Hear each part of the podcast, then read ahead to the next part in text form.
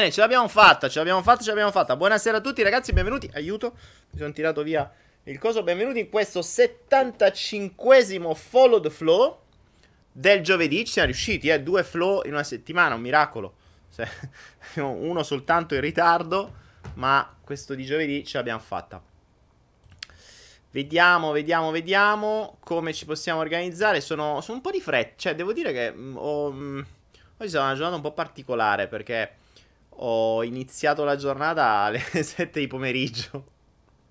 Però l'ho finita alle tipo alle 12 non mi ricordo, quindi sto facendo veramente degli orari allucinanti. Nel frattempo abbiamo i giocatori del, del Manipulation Game ci stanno facendo diventare matti, ma devo dire che ci stanno anche emozionando, ci stanno stanno realizzando delle cose davvero, davvero carine e sono veramente contento. Cioè, da una parte ci stanno facendo diventare matti perché, mh, mm, insomma, ero convinto che 30 fossero abbastanza pochi. In realtà non è così. Però dall'altra parte mh, mm, ci stanno dando delle emozioni. Cioè, ci stanno dando delle emozioni. Sono state cose che addirittura non vi nego che hanno fatto venire le lacrime alle persone che sono in redazione. Eh, per cui è stato veramente bello. Ci, ci, si iniziano ad arrivare dei video, iniziano ad arrivare delle poesie, iniziano ad arrivare mm, gli aforismi, insomma, be- tante belle cose, tante belle cose. Quindi iniziano ad esserci dei bei contenuti. Se andate su manipulationgame.com nella sezione partecipanti. Eh, cliccate dentro ogni partecipante e mettete le faccine, commentate, e soprattutto poi godetevi quello che hanno realizzato. C'è chi si è fatto semplicemente un sito, chi sta creando dei video, chi ha creato un nuovo personaggio di se stesso, chi dà, uh, chi dà suggerimenti sul, um, uh, sul, mondo vegetale, chi ci, ci, aiuta a comprendere meglio la natura. Insomma, ci sono un sacco di, un sacco di belle cose che stanno accadendo sul manipulation game. Uh, intanto vediamo che cosa sta accadendo qui nella chat. Ok, ce l'abbiamo, ce l'abbiamo fatta, eh. Siamo... Facciamo arrivare un po' di amici intanto. Allora, innanzitutto datemi un feedback e ditemi se mi sentite e mi vedete correttamente, perché in genere non è una cosa semplicissima. Uh, queste gocce mi rilassano alla grande, spero non ci sia ancora il rumore delle gocce sotto. La seconda serie, quando inizierà Andre- Alessandro Busato eh, se parli del secondo turno del Manipulation Game, appena raggiungiamo 30 persone. E io penso e spero all'inizio del mese prossimo. Certo che se le raggiungiamo prima, possiamo partecipare anche prima. Però. Mh, mm, tendenzialmente potrebbe essere un mese, anche perché già gestire i primi 30 partecipanti non è facile, se poi riparte anche il secondo diventa un po' problematico, magari facciamo terminare uno, poi inizia un altro. Poi vediamo, insomma, adesso inizialmente è tutto più complicato perché bisogna settare tutto, è tutto nuovo, vediamo eh, le varie mh, come rispondono i, i partecipanti. La cosa interessante, e qui possiamo iniziare già a entrare nel flow perché in verità tutto questo è parte di mh, è parte di un test, cioè di un test di un'evoluzione, di un'evoluzione che va dalla vecchia formazione all'azione, cioè la formazione in teoria ti dovrebbe formare all'azione e non è proprio questo il significato, però se ci pensiamo il training è appunto un... cos'è il training? È l'allenamento che uno fa prima, quindi di preparazione alla gara. Quindi tutto sommato la parola formazione non è così errata uh, ragionarla in maniera un po' creativa come concetto di qualcosa che ti forma all'azione. Che è un'azione nuova, non è un'azione vecchia. Quindi in teoria, se tu hai sempre fatto le stesse cose, formarsi, quindi fo- fare formazione dovrebbe voler dire formarsi per creare una nuova azione e non un qualcosa di vecchio. Ed è quello che poi si va, ehm, si va, a fare quando appunto si fanno i corsi, oppure quando ci si forma, eh, ci si può formare da soli, ma ci si può formare in qualunque maniera. E attenzione, formarsi non vuol dire eh, andare a fare un corso. Formarsi può voler dire leggere un libro, ma formarsi può voler dire anche andare in giro per il giardino, vedere un, una pianta e di, boh, che pianta è questa? Fammi capire. E me la vado a cercare, me la vado mi incuriosisco Eh, e, e, così mi formo. Cioè, prima non sapevo una cosa, oggi so questa cosa in più. Ed è questo il concetto della formazione. Ma la cosa interessante è che oggi come oggi mh, sembra quasi che la formazione sia diventata qualcosa che bisogna fare fuori. Cioè qualcosa che bisogna fare sui video, sui libri, sui flow, su tu, tutto, tutto qualcosa di fuori. Ma se ci pensate, la formazione di base, cioè la vera forma mentis, la, la, com'è che impara un bambino? Immaginate questo, ritorniamo sempre al discorso di quando eravamo bambini. Quando eravamo bambini, eh, non è che avevamo i corsi di formazione, non capivamo il linguaggio, non sapevamo leggere, non sapevamo scrivere, non sapevamo apprendere, non avevamo, cioè meglio, non avevamo ancora strategie di apprendimento, di apprendimento razionali e di conseguenza apprendavamo come? Con la scoperta, con la curiosità. Ragazzi, una delle, una delle perle, secondo me, della vita, ed è un, un'abilità che non bisognerebbe mai perdere a nessuna età, perché penso che nel momento in cui si perde questa si è già morti. Cioè la morte, secondo me, non arriva con la morte fisica, quando il, quando il tuo corpo smette di respirare o quando il tuo cuore smette di battere o quando il tuo cervello... in, in realtà la, secondo me la morte fisica non è quando il tuo corpo smette di respirare o quando il tuo cuore smette di battere, ma è quando il tuo cervello smette di essere curioso. Questa è la perla di oggi. Cioè, abbiamo creato un aforisma. L'umano muore quando il cervello smette di essere curioso. Bella, questa non, me, non ve la rivendete come, come aforisma vostro, eh, che l'ho creata io adesso. E da un certo punto di vista è vero. Cioè, se noi smettiamo di essere curiosi, siamo morti. Perché non mettiamo più in dubbio niente, non vogliamo più scoprire niente. E, um, a me a volte è capitato di trovarmi con delle persone che mi hanno, mi hanno colpito. Mi hanno colpito.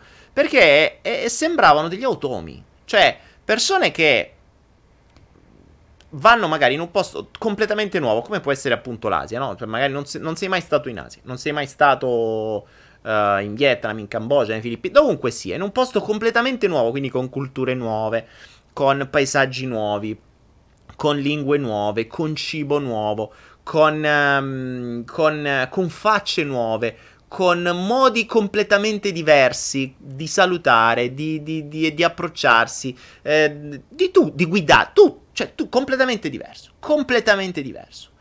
Vi giuro, io mi sono ritrovato con delle persone ad andare in giro, ma in, in, in continenti nuovi, dove sono andati per la prima volta in questo continente, e cioè sembrava che camminassero per Milano. Normale, come se niente fosse a dritti, dove manna? Lì, allora aspetta, dove andare a fare questo? Andiamo.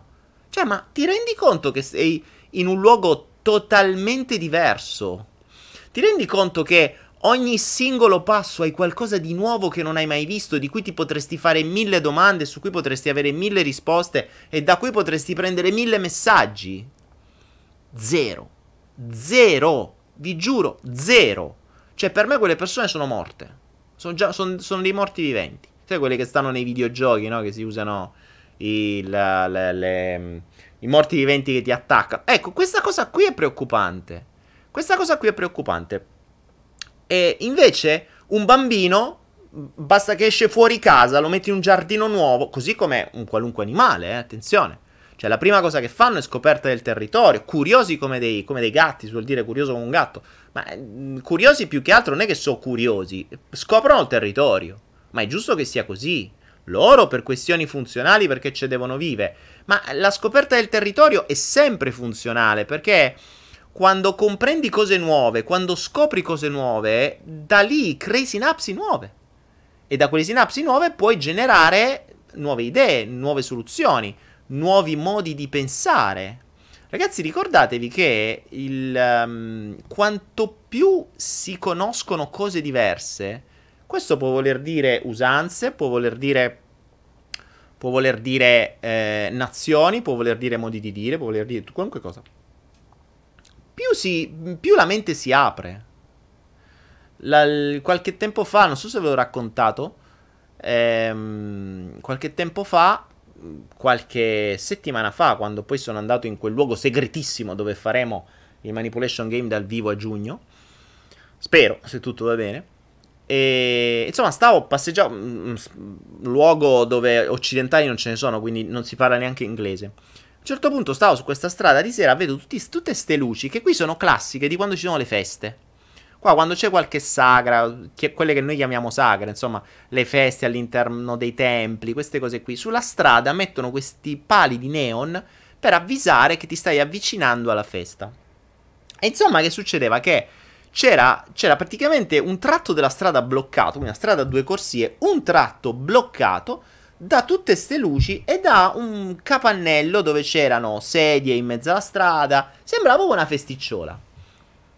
Vabbè, Insomma, mi rallento incuriosito e comincio a vedere le macchine parcheggiate, sta gente che ride e scherza, eh, sti divanetti, le poltroncine, che, che, si orientavano verso il dentro di una casa che stava poi sulla strada, perché poi ci sono queste case che sono case bottega in realtà, per cui magari hanno la bottega sotto, la casa sopra o tutta assieme, uguale detto, boh, chissà che cosa sarà, sarà l'inaugurazione di un negozio nuovo, chissà che cosa sarà. E ehm, a mano a mano che mi avvicinavo, poi c'era tutta la parte da, di questo capannello dove c'erano quelli, cioè tutti i, i piatti e stoviglie, i, i padelloni, queste cose che spadellavano, cucinavano, zuppe, cose, magnavi, facevi, dicevi. Insomma, alla fine, dentro questa casa, sapete che c'era? con tutto sto capannello di gente fuori che rideva, scherzava, magnava e faceva, c'era il morto. C'era il morto. Una bara che pareva un tempio, ma anche tra l'altro una casa abbastanza povera, quindi non è che chissà che cosa era. Una bara che sembrava veramente un tempio buddista con tutte le cose dorate, fighe, eh, una fotina fuori e tutta sta gente che stava lì. Sta roba è durata una settimana, eh. Cioè io sono stato là una settimana, tutta la settimana quella strada è stata bloccata, mattina, notte e giorno c'era sta gente che mangiava, beveva, dormiva e stava lì. Era un po' come di, stiamo in compagnia del morto, ridemo e scherziamo e stiamo con lui.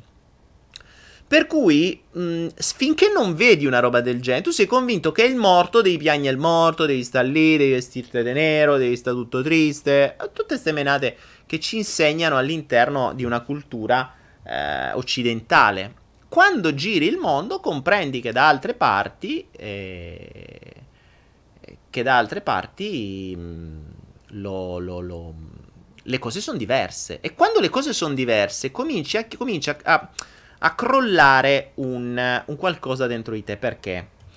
Quando comprendi che nel mondo ci sono modalità diverse, credenze diverse, usanze diverse, inizi a chiederti ma quelle cose di cui io sono convinto sono la verità o sono soltanto un'usanza, un qualcosa che mi hanno infilato nel mio ambiente? Perché nell'ambiente a qualche migliaio di chilometri di distanza è totalmente opposto. Quindi, qual è la verità? Quando cominci a scoprire, e tutto questo nasce dalla curiosità, eh? Cioè, se tu non avessi la curiosità di scoprire che cosa c'è nel mondo, non di leggere che cosa c'è nel mondo, ragazzi. Non di leggere, non di vederlo in televisione, perché in televisione vi racconta una valanga di puttanate. Cioè, se voi parlate, ad esempio, se voi cercate o pensate o la, con la, la mentalità popolare della Thailandia è che c'è turismo sessuale minorile e che è un paese dove ha mignotte. Cioè, basta, punto. Questo è la Thailandia. Per la maggior parte della gente. Ma è una cagata pazzesca. Cioè, venissero qua. per carità, e mignotte ci stanno, ma come ci stanno in Italia? Anzi, detto tra noi, ce ne stanno pure di meno. Quindi mm, mi sembra, sembra un po' assurdo dire che vieni qua per questo, perché mentre in Italia c'è un servizio 24/7, quindi 24 ore su 24, in tutte le città, ovunque, qua non è così. Qui eh, ci sono città e orari in cui se vuoi, eh, eh, cioè, devi fare da solo. È come in Italia che esci e trovi di tutto di più, tutte le razze, tutte le strade, tutto quello che è. Cioè, eh, qui è mica facile. Eh. E tu non è che in Italia tu scegli in qualunque città ti trovi, che voglio, la rumena, la russa, la cinese, l'africana, l'indiana, e trovi tutte le strade, i trans, ci trovi tutti. Questo è un po' tutto. E qui non è così. Cioè, allora, si potrebbe dire, eh, in Italia vai a mignotte, non qua. cioè, capite che Paese che vai, usanza che trovi. Quindi la curiosità è alla base. È alla base. e, e fatela venire, fatela venire. E questo è quello che poi io dico ai partecipanti al game. Quello che io sto cercando di far passare a loro è proprio questo, cioè costringerli a cercare. Perché ci sono mh, molti task, molte missioni che per la maggior parte delle persone non, sanno, non hanno più pari idea di come si faccia. Infatti, che cosa stanno facendo in molti? Stanno facendo subito quelle cose che sanno fare, così acquisiscono punti. E si tengono per dopo le cose più difficili. Ma le cose più difficili sono quelle che costringono le persone a ricercare. A ricercare. Che è irrilevante. Quello che sto cercando di far capire è che è irrilevante che cosa cerchi, è la capacità di incuriosirti. Anche se qualcosa può sembrare che potrebbe non interessarti. Ma per il concetto che nulla accade a caso e per il concetto che tu stai in un determinato contesto e per il concetto che stai proprio lì a vedere quelle cose, probabilmente dentro quelle missioni ci sono delle informazioni e dei messaggi che ti possono servire oggi o in futuro. Ricordatevi la logica che nulla accade a caso. Il fatto che voi stiate qua oggi a seguirmi in diretta o quelli che mi seguiranno in differita non è casuale c'è gente che su 75 flow ne avrà visti due o tre. Ma perché? Perché non è. Non sei tu che raggiungi un flow, è il flow che raggiunge te. È il flusso che raggiunge te. È un po' come quando sei in un fiume, no? Tu non sai quando una determinata goccia ti arriverà addosso, è lei che ti raggiunge. Non sei tu che gli puoi nuotare contro o, o nuotare verso. Qui vedo che mentre parlo, io intanto il computer qui mio aperto, mi arrivano le robe, task raggiunto, abbiamo finito sta cosa, ho fatto quest'altro, bello. E, e ci sono, ci sono mh, ho voluto creare delle cose interessanti, come ad esempio uh, ieri mh, ci ha emozionato uh, uno dei task era la poesia. La poesia un, uh, un quattro quartine in endecasillabi con rime baciate o uh, alternate. Che già uno dice, eh, che vuol dire endecasillabi? Mi l'avevo studiato forse quando stavo alle medie, che cazzo vuol dire? Valla a studiare. Ecco, provate a fare voi, provate a fare voi un, un, una poesia dedicata alla manipolazione di quattro, di, di quattro, quartine, se non ricordo male, di endecasillabi con rime baciate e alternate. Voi non potreste sapere quali sono i task, però questo qui è abbastanza bello ed è una di quelli che mi sono, di cui mi sono divertito a creare. Ebbene, credevo fosse una delle cose più difficili, eppure è stata una delle prime che è arrivata ed è arrivata ed è bella. Ed è bella, andatevi a vedere sulla poesia della manipolazione da Deborah, mi pare Marescalco, se non ricordo male, da Deborah eh, sta nel suo profilo, andate tra i partecipanti, cercate Deborah e c'è questa poesia sulla manipolazione molto molto bella. E sono in decasillabi con rime precise, quindi ha studiato la metrica, se le, si è studiata si vede che alcuni termini sono inseriti per rispettare la metrica, brava brava brava, questo mi piace. Ora qualcuno mi dirà, io non so neanche come si fanno gli endecasillabi, andateveli a cercare, andateveli a cercare, andateveli a studiare e provateci. Cioè, ragazzi, l'obiettivo è alzare il culo. Per non fare quello che avete sempre fatto. Basta a raccontarsi un sacco di cagate teoriche. Le chiacchiere stanno a zero. La formazione serve per agire, per creare l'azione. Oh, vi siete formati? Agite, cazzo, fate qualcosa. Siate curiosi. Diventate, diventate delle persone nuove facendo cose diverse. Anche se possono sembrare che non vi piacciono, che non vi possono essere utili. Eppure scoprirete che se saprete cercare esattamente come nel flusso, troverete delle risposte. Io ho ottenuto più risposte nella mia vita grazie al, uh, all'approfondimento del concetto delle criptovalute e del mining di criptovalute che dalla coscienza universale e dei corsi di spiritualità. Cioè io ho trovato più spiritualità e più, con- più conoscenze sulla connessione, sull'interconnessione, sul siamo tutti uno, studiando le macchine che minano criptovalute, piuttosto che studiando sciamani, Gesù Cristi e la Bagda vita di quello lì indiano. Cioè, quindi la, ciò che vi serve vi può arrivare da mille modi diversi.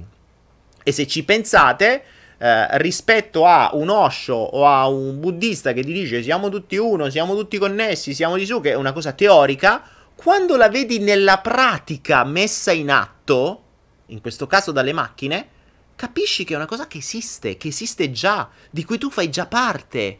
E quindi la capisci nella realtà. Io una cosa che ho sempre odiato quando studiavo era, era la matematica. La, soprattutto mh, io ho fatto, vabbè, ho fatto ragioneria, quindi la matematica per me era più matematica finanziaria, quindi matematica finanziaria è abbastanza logica perché è una cosa che posso toccare. Cioè, un rate, un risconto, una percentuale, un, un bilancio, cioè, sono tutti numeri che sono legati a qualcosa di materiale, cioè che tu puoi razionalizzare, puoi capire, che perché la matematica è razionale, cioè stiamo parlando della, della parte sinistra del cervello, quindi mi devi soddisfare la parte sinistra del cervello.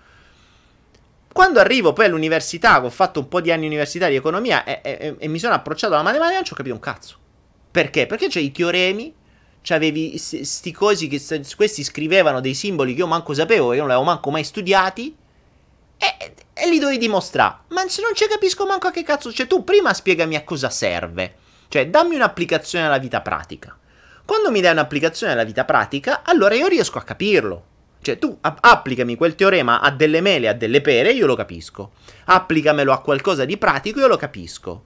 Ma quando mi viene a dire, no, questo teorema tu lo, app- lo fai, eh, lo, lo, lo, risolvi per assurdo, perché visto che non si può risolvere in nessuna maniera, deve essere per forza così. Ma che cazzo stai a dire? Cioè, spiegamelo in una maniera logica. Infatti la matematica io sono a zap, cioè per me la matematica è ti, ti, faccio i calcoli di percentuali, di bilancio, di utili e di cose a memoria, a, a occhio. ti valuto un bilancio di un'azienda in lettura veloce. Però non mi parlate di matematica e di cose analitiche che veramente non ci capisco un cazzo. Poi so bene che il cervello matematico poi riesce a fare tanto altro, che la, il mondo si muove con la matematica, ma non ho mai avuto un insegnante che mi abbia fatto fatto comprendere la matematica in una determinata maniera. La matematica è alla base, se ci penso, dell'informatica. Io non sono un programmatore, non sono un hacker perché non ho probabilmente basi matematiche. Matematica e informatica, il linguaggio macchina è tutto numeri, è tutta matematica. Quindi, insomma, eh, sono pro e contro. Nadia dice adoro, no, odio la matematica, adoro la fisica. Eh beh, sì, sono due cose diverse, cioè, sono due cose diverse, però in verità sono anche interconnesse tra di loro. Avere una cultura su tutto sarebbe utile. Eh, però è fondamentale anche chi, chi ti insegna o da dove apprendi. Che magari la matematica la comprendi in altri modi, ma che non sono quelli della scuola tradizionale. Oh, rispondiamo a qualche domanda, va, che se no comincio a parlare, ho già parlato mezz'ora e poi si lamentano, non rispondi alle domande, bla bla bla. Tanto bevo, va.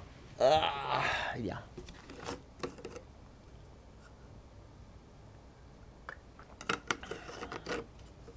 Davide Araneo dice io sul libro di ragioneria mi sono fatto tante di quelle dormite.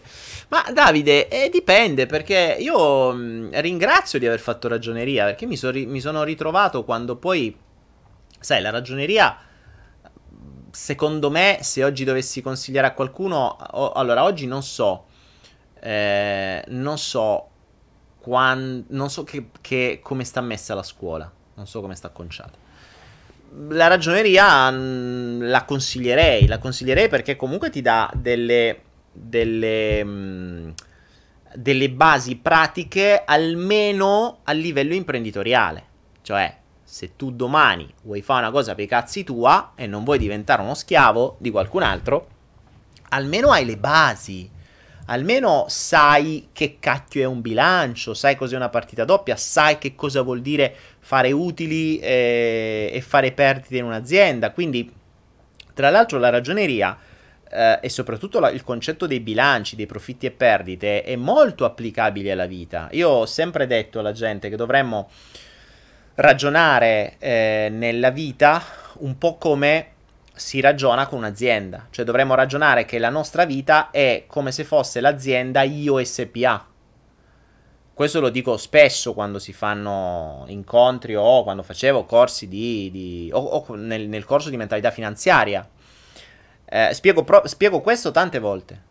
Cioè, tu devi, dovresti ragionare ogni singolo giorno nella tua vita come se fossi un'azienda. Quindi a fine anno devi avere un profitto, devi avere un utile.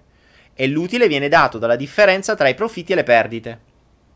Dove però, mentre, nel, mh, mm, mentre nel, nell'azienda i profitti e perdite sono monetari, quindi acquisti, vendite o progetti e quello che è, nella vita i profitti e perdite sono emozionali Quindi tu dovresti ogni singolo anno avere di più dell'anno precedente.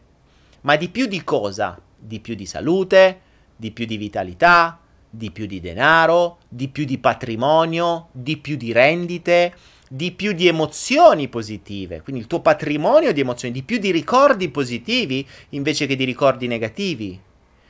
Ehm, è questo che dovresti avere. Quindi, teoricamente, noi potremmo ogni singolo giorno tirare, e questo potrebbe essere un bel esercizio, ogni singolo giorno potremmo tirare la somma e dire, ok, questo giorno quanto ho guadagnato? Non a livello monetario, ma a livello globale di vita. Cioè, rispetto a ieri, cosa mi porto a fine giornata? Un'emozione in più bella o un'emozione in più brutta? Oppure mi porto 5 incazzature e un attimo di serenità? Sei a debito. In questo caso sei a debito. Cioè questa giornata hai perso, hai accumulato perdite.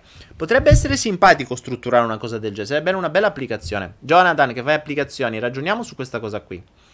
Eh, potrebbe essere una bellissima applicazione questa. Questa è un'altra idea. Vedete che il flow diventa una fucina di idee. Una bella applicazione in cui eh, facciamo un bilancio della nostra vita. Dove ogni.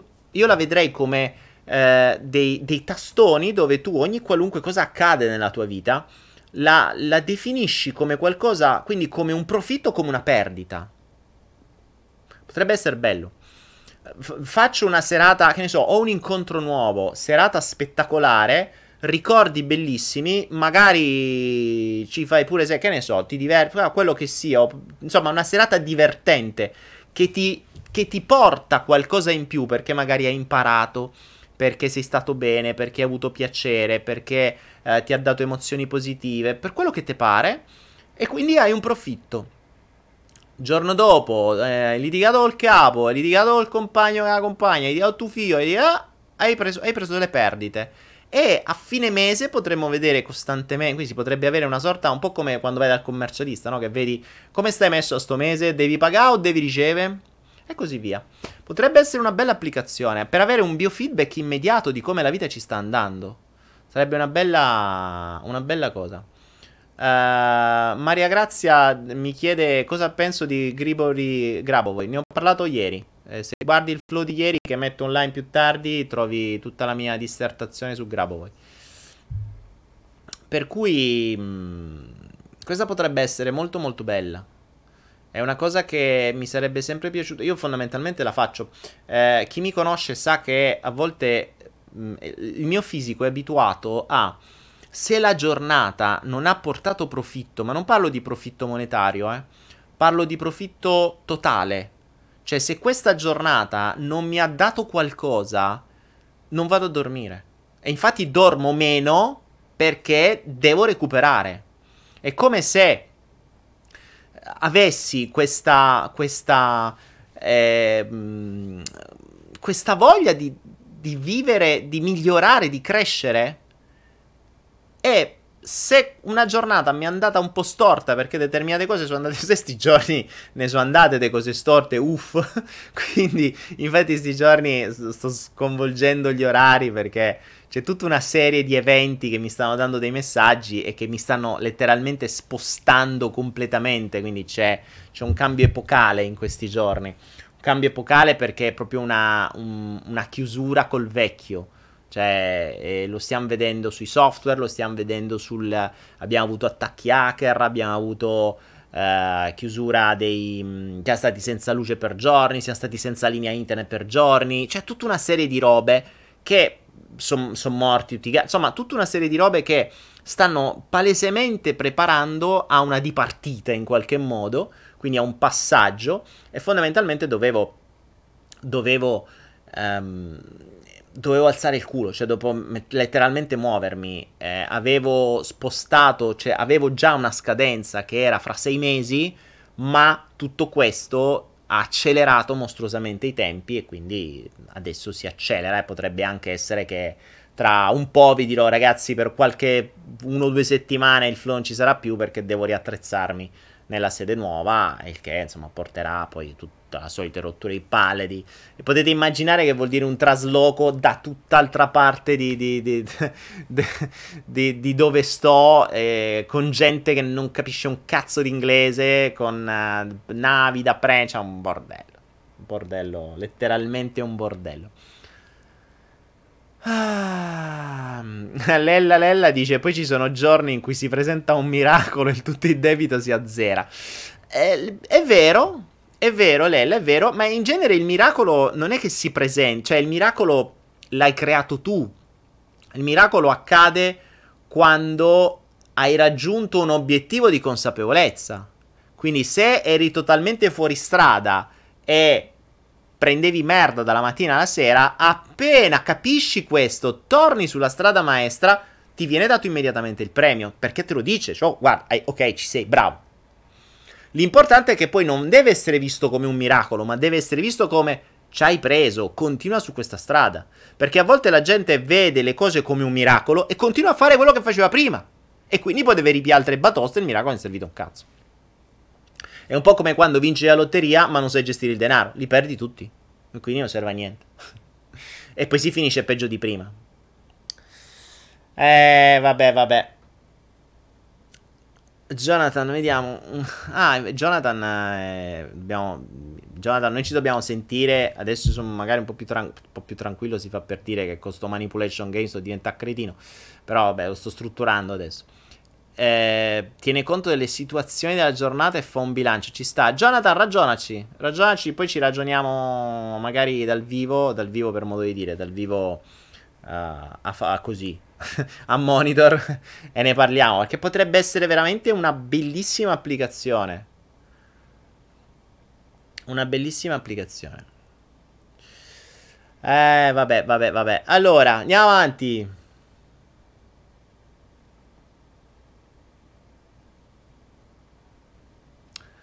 Alessandro dice a volte da una cosa che ti sembra positiva vengono fuori dei disastri paurosi.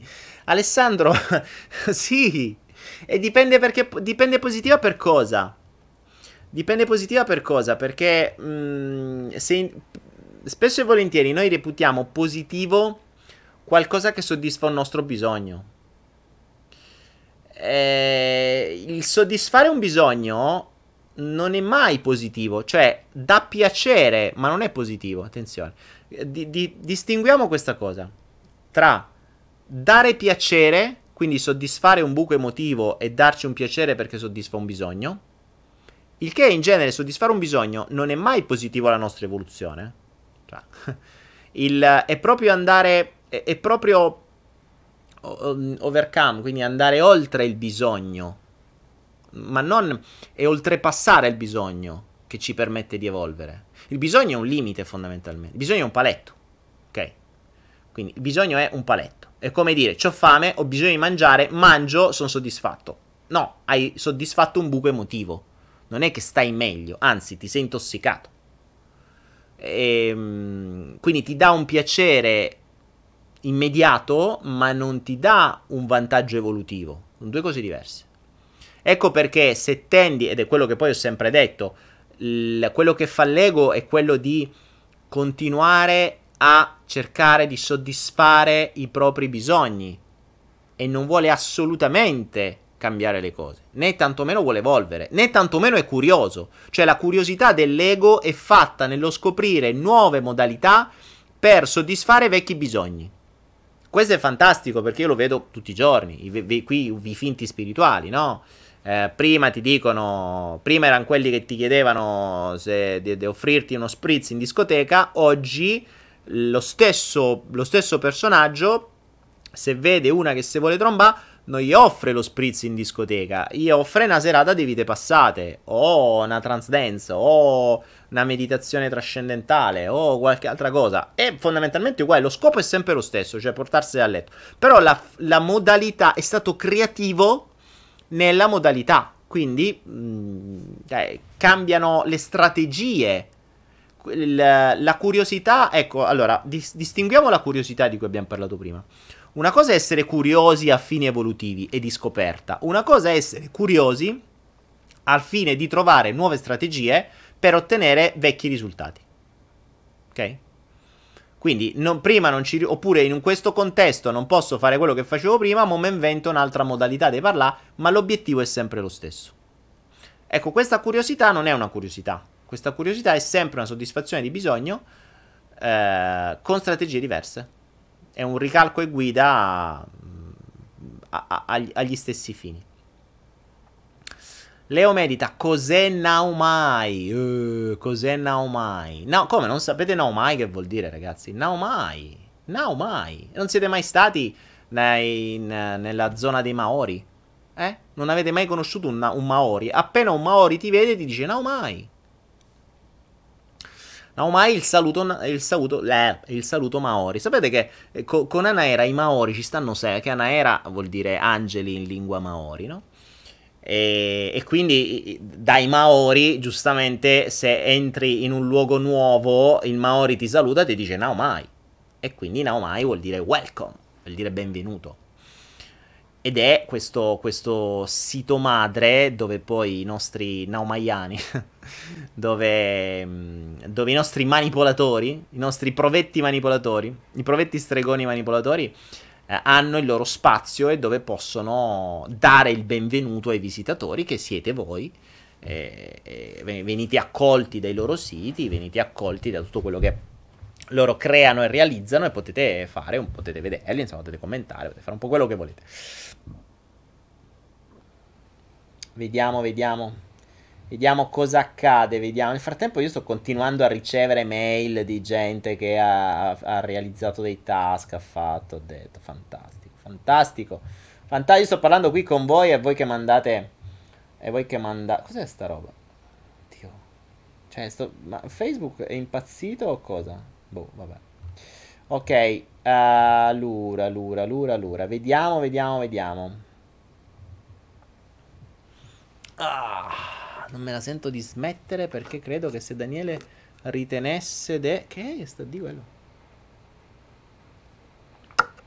Mark Lenders, Daniele, quando hai superato la tua paura delle donne?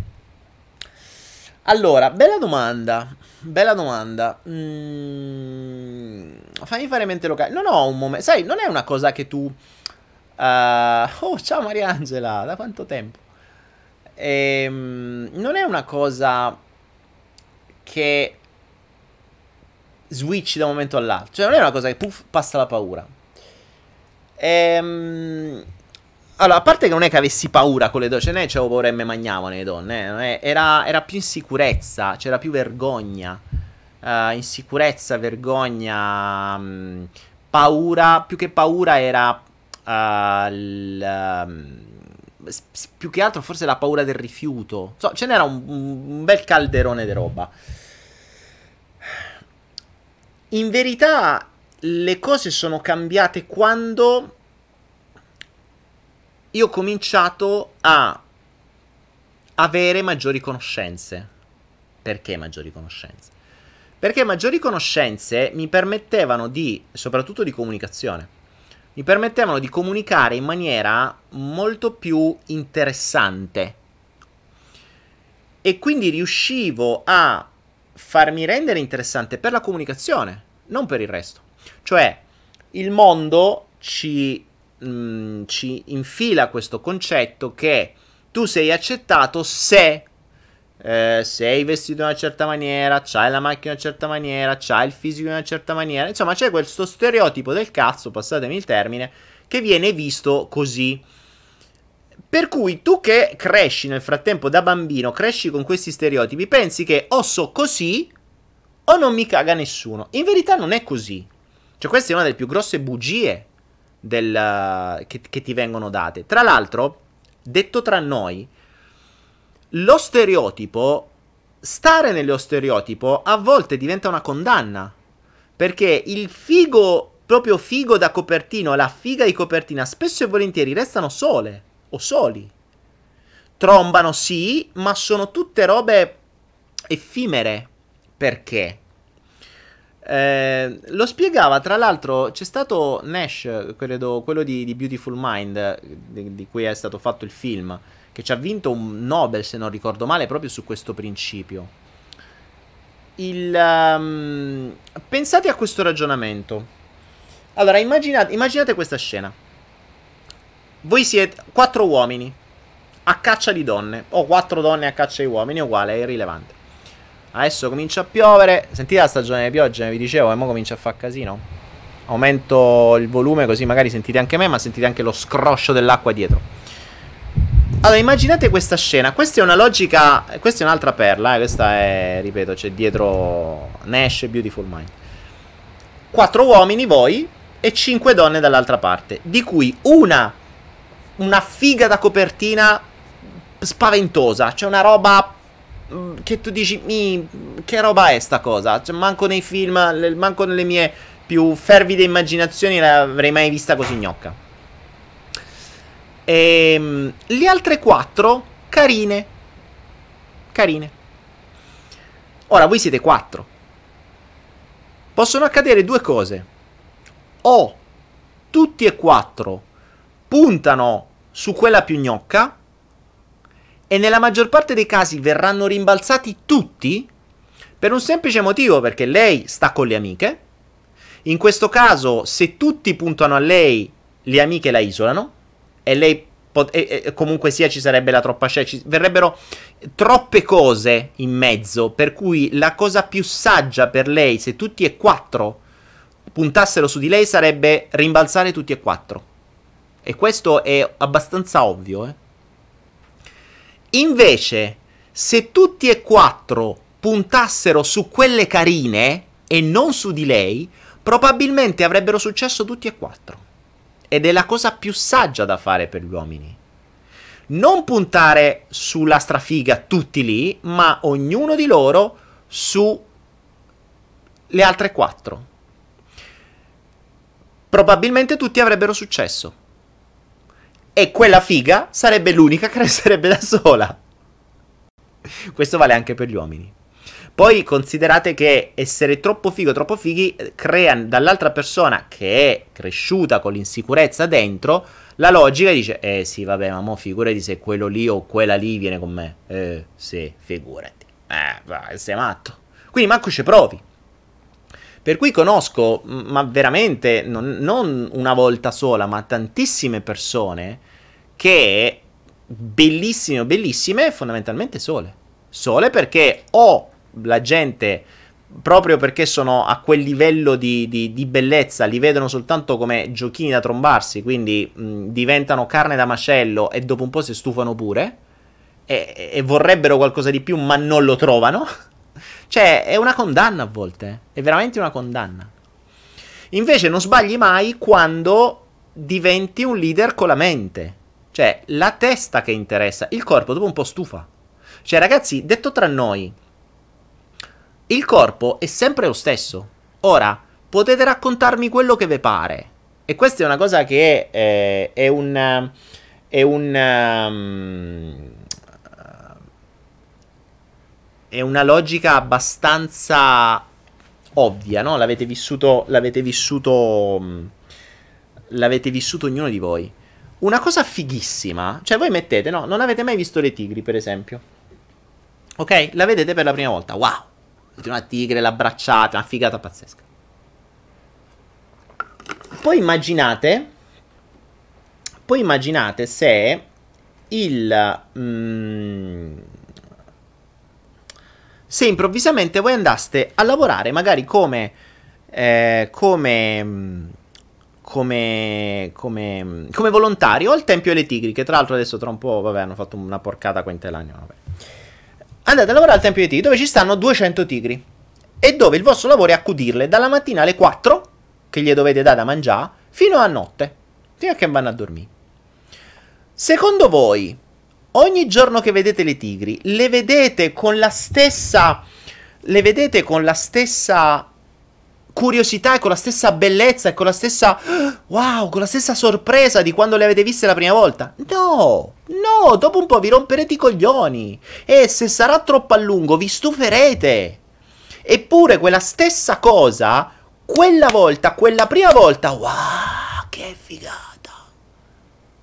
Ecco perché quel, questa questa esperienza dovrebbe essere rinnovata costantemente. Ma purtroppo, se stai sempre con la stessa persona e l'unica cosa che hai visto e per cui ci stai è la parte esteriore, quella è, non cambia, anzi peggiora. e questo è il concetto. Mentre l'unica cosa che può cambiare costantemente è la mente. Questa. Costantemente. Capite? E questo è il bello. E questo è il principio. Quindi mh, mm, date più date più il um, una cosa che ho sempre consigliato a molta gente um, è il fatto di dedicare alla mente almeno almeno lo stesso tempo che si dedica al corpo. Questa è una battuta, eh. Per molte persone dico, eh? E stai a D. Questo vale uomini o donne, cambia poco. Cambia poco. Cambia poco perché mh, mm, pensate a quanto una donna, un uomo dedichi al corpo, palestra, eh, eh, trucco, parrucco, cazzi, mazzi, mh, mm, eccetera, eccetera, eccetera. E poi? E alla mente? E alla mente quando, quando, vi preoccupate, cioè si dedica così tanto tempo al corpo esterno, quindi all'ambiente esterno, e non si dedica lo stesso tempo all'ambiente interno. Ma non, non voglio neanche dire lo stesso tempo. Un decimo del tempo basterebbe. La maggior parte della gente si guarda allo specchio costantemente, ma non si guarda allo specchio interiore, non va a trovare quello che c'è dentro, che magari gli vuole dire da una vita qualcosa, non sa manco come si chiama. Capite? Cioè, c'è gente che veramente sa quanto sono grossi i suoi tricipiti e non sa come si chiama quello che c'ha dentro di lui, che gli comanda come un. un uh, come un. Uh, um, come un, uh, come un burattinaio la propria vita. E quella è la cosa simpatica. E vabbè. E quindi, insomma, questo è, è, il principio. Quindi dedicate, se volete veramente essere dei leader, se volete veramente... Eravamo arrivati al punto... Uh, eravamo arrivati al punto di, di dire è, quando è stato il momento in cui hai, hai dimenticato, la, cioè hai superato la paura delle donne o hai superato un'insicurezza. Quando ho scoperto che era molto più importante qualcos'altro. E quando hai scoperto che è l'interesse... Ricordatevi che la mente, attenzione ragazzi, è sempre la mente che dà lo stimolo all'azione. Quindi è la mente che deve essere stimolata per prima, non il fisico. Ovvio che se tu vedi uno, wow, che figo, me lo tromberei, vabbè, ok, d'accordo, hai questo stimolo, va bene, ma quanto ti dura? Poi, eh, veramente il discorso di fai le, mh, mm, fai le, le serate di musica e magia, cioè vieni, trombi, sta zitto perché se parli lascia perdere e te ne vai. Poi Purtroppo poi è così, perché ci stanno persone che veramente poi fa solo quello, poi si aprono bocca, lascia perdere. Ok, grazie, va bene. grazie per aver partecipato, ciao. Uh, Laura dice: Daniele, cosa ne pensi dell'ossessione per i selfie? Oddio mio, eh, che te devo dire, Laura? L'ossessione per i selfie oggi come oggi è. Mm,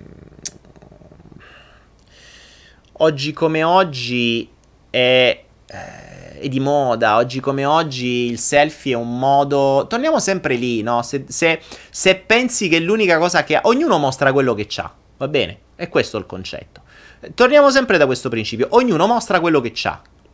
Per cui se tu pensi di avere soltanto due begli occhi e due belle tette e un culo, quello puoi mostrare. È semplice. Infatti, a me mi fanno morire persone che hanno, ehm, 700.000 foto, ma non de, della, di quel.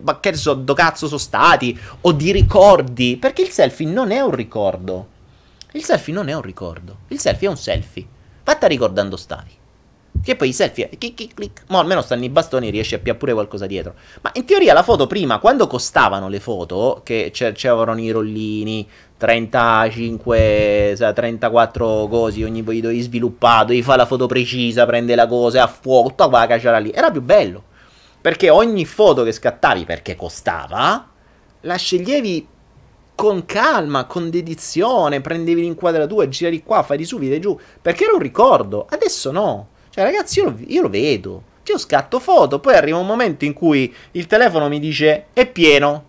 E se dico, senti che ti dico, cancella tutto. Manco le guardo, cancella tutto, butta tutto al secchio.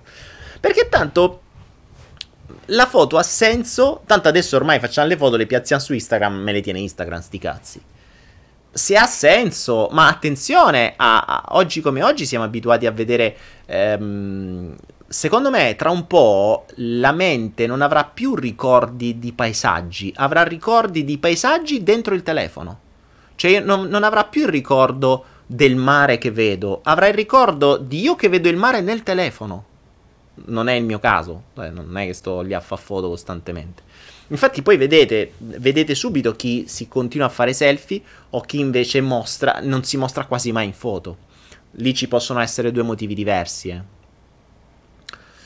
Eh, per cui mh, mm, insomma po- potrebbe esserci vergogna, potrebbe non piace- potrebbero non piacersi, oppure potresti dare dei messaggi, oppure potresti usare le foto come mezzo per dare dei messaggi, per mostrare quello che hai dentro.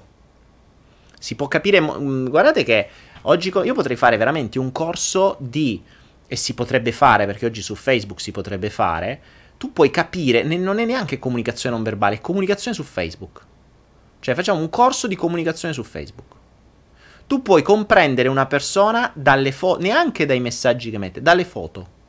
Cioè dalle foto che pubblica, tu puoi farti un quadro psicologico di una persona mh, mm, in maniera, mo, qua, da un certo punto di vista, quasi molto più preciso di un, uh, di un quadro, di, di, di un'intervista psicologica o di un lavoro sotto ipnosi o quello che sia. Perché? Perché la persona quando si fa le foto non ci pensa. Non, pro- non ha, ha la sua maschera di base. Quindi mostra ciò che realmente è.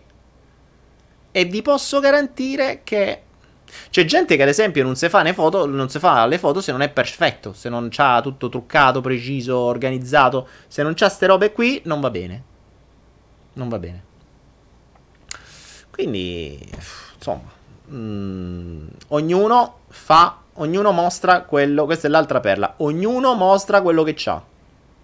O che pensa da vecchio, eh. Quello che pensa da vecchio, perché è diverso. Uh... Vediamo un po'.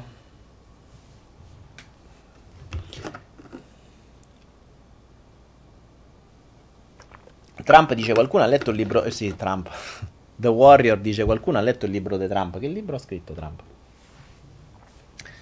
Ah, intanto io faccio alcune cose. Dunque, vediamo un po'. Dani, se fai il corso mi iscrivo. Ma sapete che si potrebbe, si potrebbe ragionare, cioè si potrebbe fare un, um, un'analisi... Perché, ad esempio, nelle foto, soprattutto nelle foto di gruppo, eh, sono interessanti, si possono valutare tante cose, si possono valutare i comportamenti di branco, le posizioni, solo che bisognerebbe conoscere le altre persone. Insomma, si, si potrebbe fare, si potrebbe fare. Diciamo che mh, mm, una, una, persona puoi avere molti dettagli quando, quando guardi le sue foto, quando guardi le sue foto.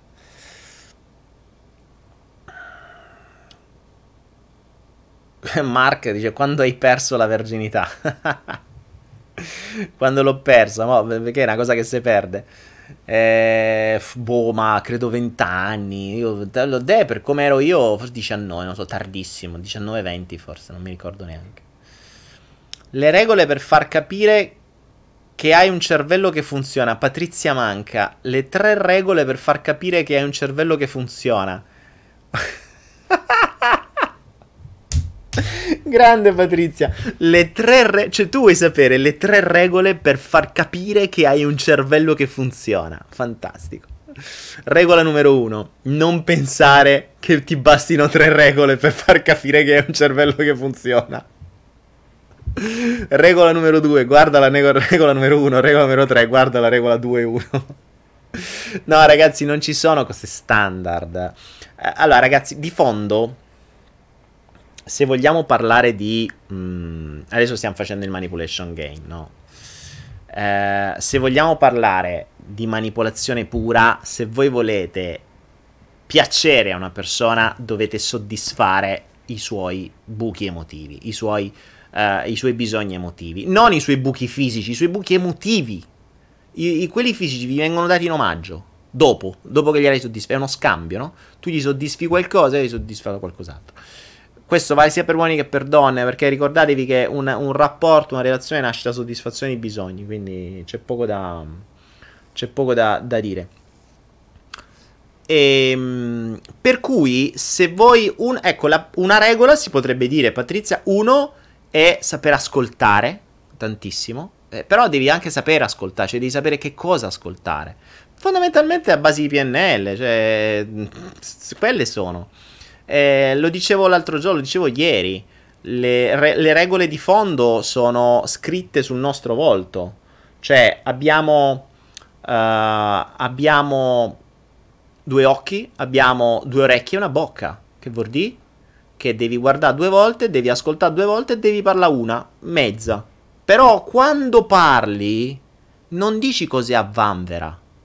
Tra l'altro, e poi vi chiedo, sapete che cos'è la vanvera? perché spesso ci diciamo, ah, perché parli a vanvera? Però nessuno sa cos'è la vanvera. Ma vi, vi, sfido, cos'è la vanvera? Ma andate a cercare su Google e qualcuno mi risponde che cos'è la vanvera. Però è, è simpatico. Quando l'ho scoperto è una figa. Vedi la curiosità, no? Che cos'è? Uno dice, vai, parli a vanvera. Cazzo, vai, vai a capire che cos'è la vanvera.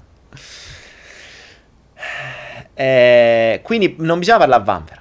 Se sai ascoltare e sai osservare, ma ovviamente devi sapere cosa ascoltare devi sapere cosa osservare. E lì c'è un mondo dietro. Infatti, quello è stato il mio vantaggio: che più conoscevo le cose, più avevo un vantaggio comunicativo enorme sul resto del mondo. Perché io vedevo e osservavo cose che gli altri non vedevano. Quindi ero, puoi arrivare a essere capace di stare su una tavolata di 30 persone ti interessa una persona, l'ascolti dall'altra parte del tavolo, cioè sei il perfetto sconosciuto, che non sai manco come si chiama, l'ascolti per un po', vedi gli atteggiamenti, sai cosa devi osservare, sai cosa devi ascoltare, poi vai lì con una frase la secchi. Cioè con una frase tu ottieni l'interesse di quella persona su tutti gli altri, da quel momento in poi non cagherà più nessuno se non te. Perché sai che cosa fare, perché sai prendere quella frase, infilargliela esattamente lì dove serve e lì l- prendi la sua attenzione al massimo perché tutti gli altri stanno prendi lo spritz cosa mangi? Vuoi la cosa? Vuoi cacio e pepe o pepe e cacio? Eh, tutte cazzate che ottengono l'attenzione come distrazione le distrazioni vengono messe da parte e tu diventi l'interesse e li segui tutti. Cioè la comunicazione ti dà un vantaggio competitivo pff, immenso immenso poi dici la seduzione, cioè a volte ho dei, dei, manuali che mi sono arrivati e che a un certo punto volevo fare il corso di controseduzione, quando ho visto che cosa insegnano i corsi di seduzione a 2000 euro mi sono messo le mani nei capelli, veramente mi sono messo le mani nei capelli. Cioè i corsi di seduzione servono soltanto a portare qualcuno a letto, punto. Punto. Cioè l'obiettivo è quello, basta. Ma, eh, ma se devi scambiare due parole sei fottuto. Cioè se quella ti fa una domanda resti... Che gli devi dire? Perché poi tutte le cose del corso le hai fatte senza capire a che cazzo servono, perché non hai delle basi. E, quindi tu in qualche modo ti porti qualcuno a letto, ma devi sperare proprio che, che appena finisci te ne vai. Perché se cominci a intrattenere un discorso, quella lì ti dice: Scusa, ma io con chi ho parlato fino a ieri? Mi mandi quello con cui ho parlato? Perché io non parlavo con te. Quindi è questa la cosa, la cosa interessante. Quindi il. Um, il vantaggio competitivo sulla comunicazione è questo, cioè sapere osservare, sapere ascoltare e poi parlare poco ma bene. Uh, Carla Lepori, cosa penso di Cartolle? Eh, non l'ho... Mm, Dai Carla, adesso riempie la chat perché vuoi la risposta al mitico. Eh, non l'ho ancora visto. Uh, ho dei corsi, tra l'altro ce li abbiamo su Anaera, ho il materiale, ma non... Io ti dico, ultimamente non, cioè, ho tantissimo materiale. È un po' come quando c'hai tanta scelta, no? Adesso c'ho lo scibile umano, perché c'ho, tra l'altro, sta per arrivare... Sto concludendo un contratto su Anaera che... Eh, sp- incrocio le dita che va in porto perché mh, vi dico che potrebbero entrare d'amblè quelle 400-500 prodotti nuovi. Eh, che ve lo dico a fa? Che ve lo dico a fa? che ve lo dica a fare? Perché tra tutte queste mille cose, Anaera va avanti e minchia se va avanti. cioè, si stanno veramente agganciando tutti su Anaera. Tra un po' veramente non ce ne sarà più per nessuno. Per cui detto andiamo, le cose vanno fatte piano, diffidate di quelli che pia partono a razzo perché così come sali a razzo caschi a cazzo. Invece piano piano come, come funziona, come, come l'albero di bambù, metti giù le radici, le radici, le radici e via. E, ehm, eh, avete capito cos'è la vanvera? Poi tra l'altro a proposito. avete scoperto cos'è la vanvera? Quindi Carla, dicevo di, di Acartolle no, non ho ancora mh, mm, non ho seguito niente, sinceramente, ripeto, ultimamente non sto seguendo più di tanto. E mh, mm, ti ha folgorato Acartolle. E chi è? Flash.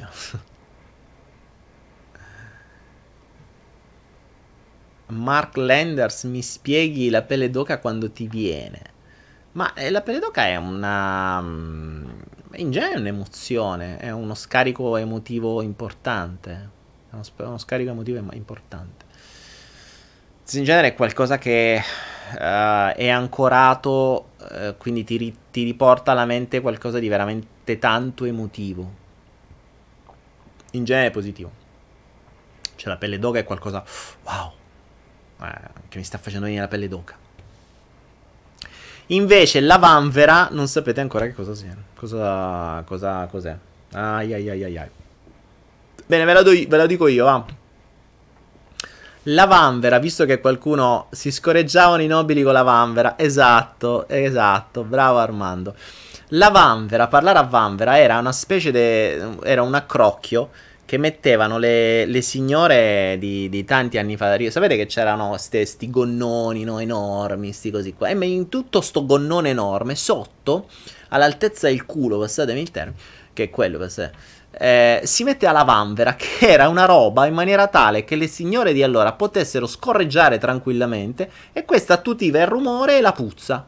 Quindi fondamentalmente parlare a vanvera vuol dire parlare col culo. Ecco, Angela ha appena scritto di cosa si parla. De scuregge. De vanvere. ah, Dio buono. Ah, mamma mia, mamma mia. Fantastico, fantastico. Esatto, parli a vanvera, ti scureggia il cervello. Il principio è quello. Allora, significa parlare senza cognizione di quello che si dice. La vanvera per me. Ok. Eh, sì, ma la logica è quella. Eh, la log- se vedi l'etimologia, vedi la curiosità a cosa ti porta. La curiosità, come dicevo all'inizio di questo flow, non deve essere soltanto per trovare nuove strategie per ottenere vecchi risultati. È per essere curioso. Cioè, io dico una roba, a cazzo, non so neanche cosa vuol dire. Cioè, il... sapete che la... ci sono tantissimi termini che noi usiamo, o spesso modi di dire, che non sappiamo da dove arrivano. Non sappiamo chi l'ha creati, non sappiamo... Eh, cioè, sapete quanta tanta gente... Che poi tra l'altro vengono riportati in modo scorretto. C'è chi dice, ah, passi di palla in frasca. E non è di palla in frasca, è di palo in frasca. cioè, quindi li, li, li, li cosi, li, li, li, stravolgi, li ripeti a, a pappagallo senza neanche avere, avere, una concezione di causa. Ma la, la cosa brutta è che questa cosa qui accade anche sulle credenze, cioè noi ci comportiamo a pappagallo, nel senso che replichiamo i comportamenti dei nostri genitori senza sapere perché. E lo facciamo in maniera talmente inconscia e talmente elevata, cioè talmente ampia, che non ci se ne accorge non ci se ne accorge. E, ed è veramente su tutto. Cioè noi diamo per scontato determinati comportamenti. Quando li vai ad analizzare ti chiedi, ma perché sta roba mi ha emozionato? Perché sta roba mi ha fatto piangere? Perché sta roba mi ha fatto incazzare? Perché di fronte a questa scelta ho scelto questo invece quest'altro? E se ti chiedessi perché di tutto e andassi a chiederti e, e, a vedere le fonti, capiresti che o stai replicando un comportamento, o stai facendo quello che avrebbe fatto tua madre, o fai esattamente quello che faceva tua madre, tuo padre, o quello che è. Abbastanza banale. Massimo Frattari, ho 34 anni, bravo. È una domanda... oh. Qualche altra domanda, vediamo. Nel frattempo, è bellissimo, cioè è bellissimo. Io sto qua e la gente mi scrive su, su cose. Fantastico.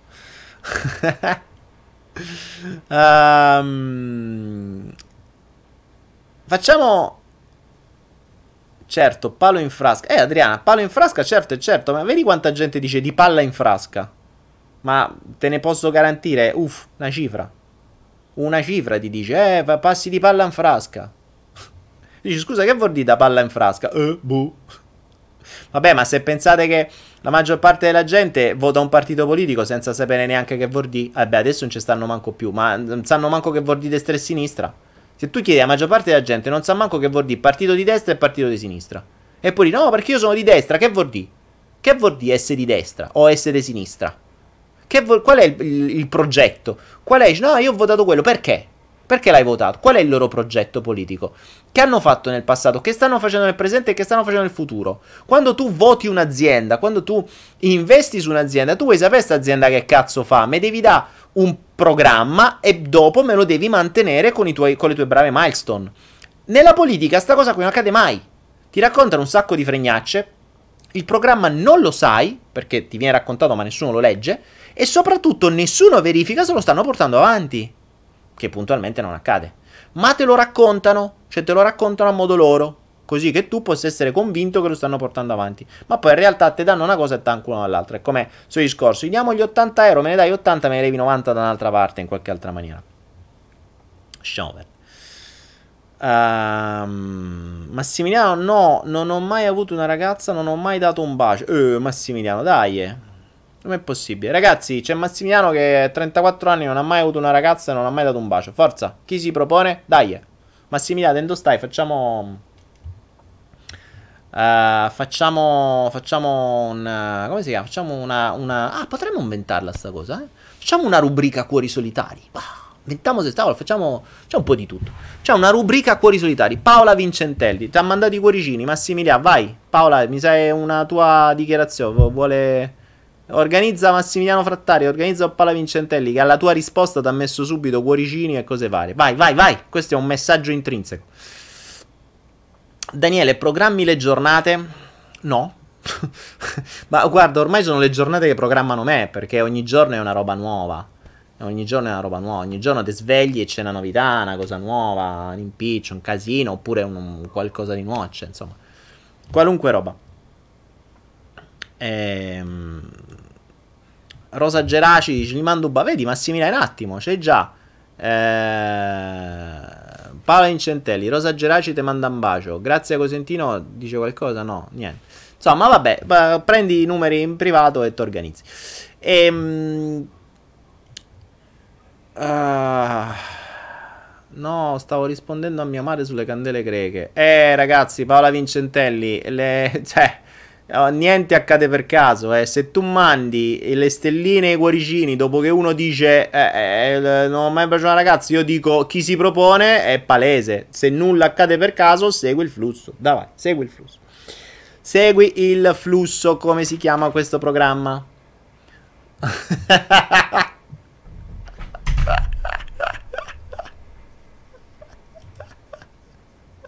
è arrivato un messaggio non verbale dalla regia ah, Dio santo. Dio santo, Dio santo. Eh, cosa rappresenta il diventare rossi in alcune situazioni? Ma il rosso si dice rosso alla vergogna. E, ehm, in verità è, se non ricordo male, un afflusso eccessivo di sangue alle gote, per cui il... Uh, un po' come quando ti sale il sangue al cervello, no? Eh, la vergogna ti fa emozionare, si allargano. Potrei dire una cagata pazzesca, però credo sia un'irrorazione maggiore del sangue verso le, eh, verso le periferie. Quindi. Anche perché poi in genere ti sudano le mani, se non ricordo male, quando si ha vergogna. Quindi credo sia proprio un'irrorazione del sangue verso le periferie. Però potrei anche dire una cagata pazzesca. Quindi.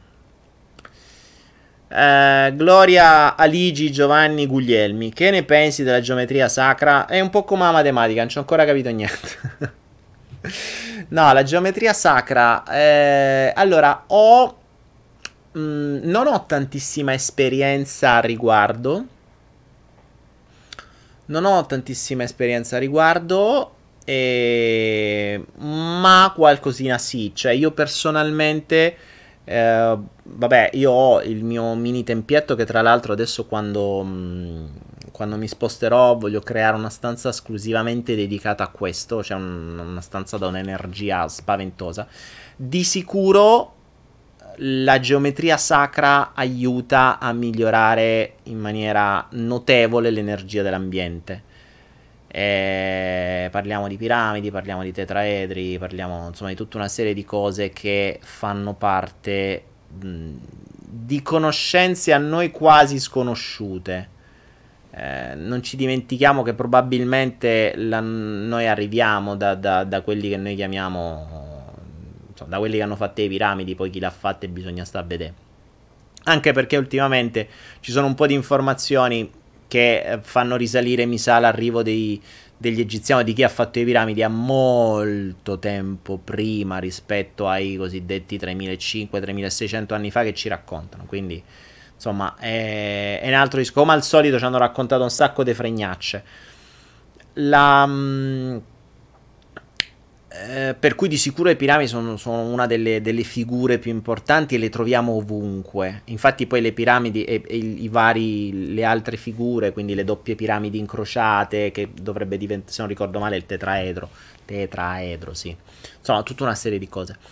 Eh, servono, sono utili, sono catalizzatori, puoi fare dei test veri e propri, abbiamo testato a suo tempo del, ad esempio dell'acqua eh, sotto una piramide di rame e fuori una piramide di rame è un'energia completamente diversa, ma visibile, c'è un'emissione di luce diversa, quindi eh, ti cambia il pH in alcuni casi, insomma ci sono delle cose veramente interessanti che si possono fare. Mi sarebbe sempre piaciuto avere una piramide sopra casa, però non è facile perché poi deve essere di rame, deve essere fatta bene, insomma, deve, deve, deve rispettare determinate logiche, eccetera.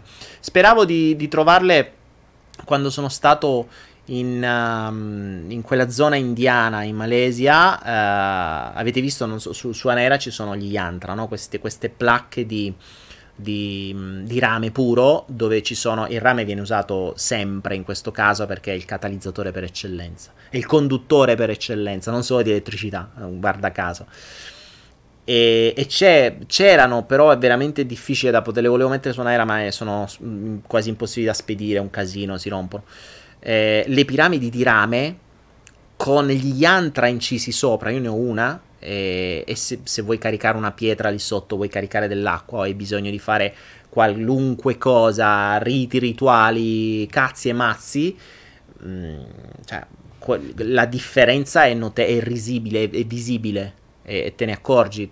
Ovviamente se insomma, hai un minimo di, di, di percezione, di percettività. Poi oggi, adesso ultimamente sto. Ve l'ho detto, sto appassiona- mi sto appassionando con le resine, per cui fumo resine. no, le fumo, ma brucio resine costantemente. Dove sulla mia postazione ho il bruciatore di resine. E, e ne ho chili, quindi brucio resine 24 su 24. Quindi mi faccio di questi odori che sono. Bah, credo l'odore della natura per eccellenza. Troppo bello. Daniele, se scopriamo di avere delle abitudini dannose, come le cambiamo? Cambiandole che domanda. Come le vuoi cambiare? Cambi, fai un'altra cosa. Cioè, se, se scopri di avere un'abitudine dannosa, smetti di fare quella e ne fai un'altra. Fumi, ogni volta che ti viene da fumare, smetti di fumare, ti fermi, invece di fumare, te, te bevi una bottiglietta d'acqua e l'hai fatto. E la, la soluzione è sempre la stessa. Per cambiare un'abitudine devi necessariamente... Eh, devi necessariamente il... Mm, fare qualcosa di diverso, cioè forzarti a fare qualcosa di diverso in presenza.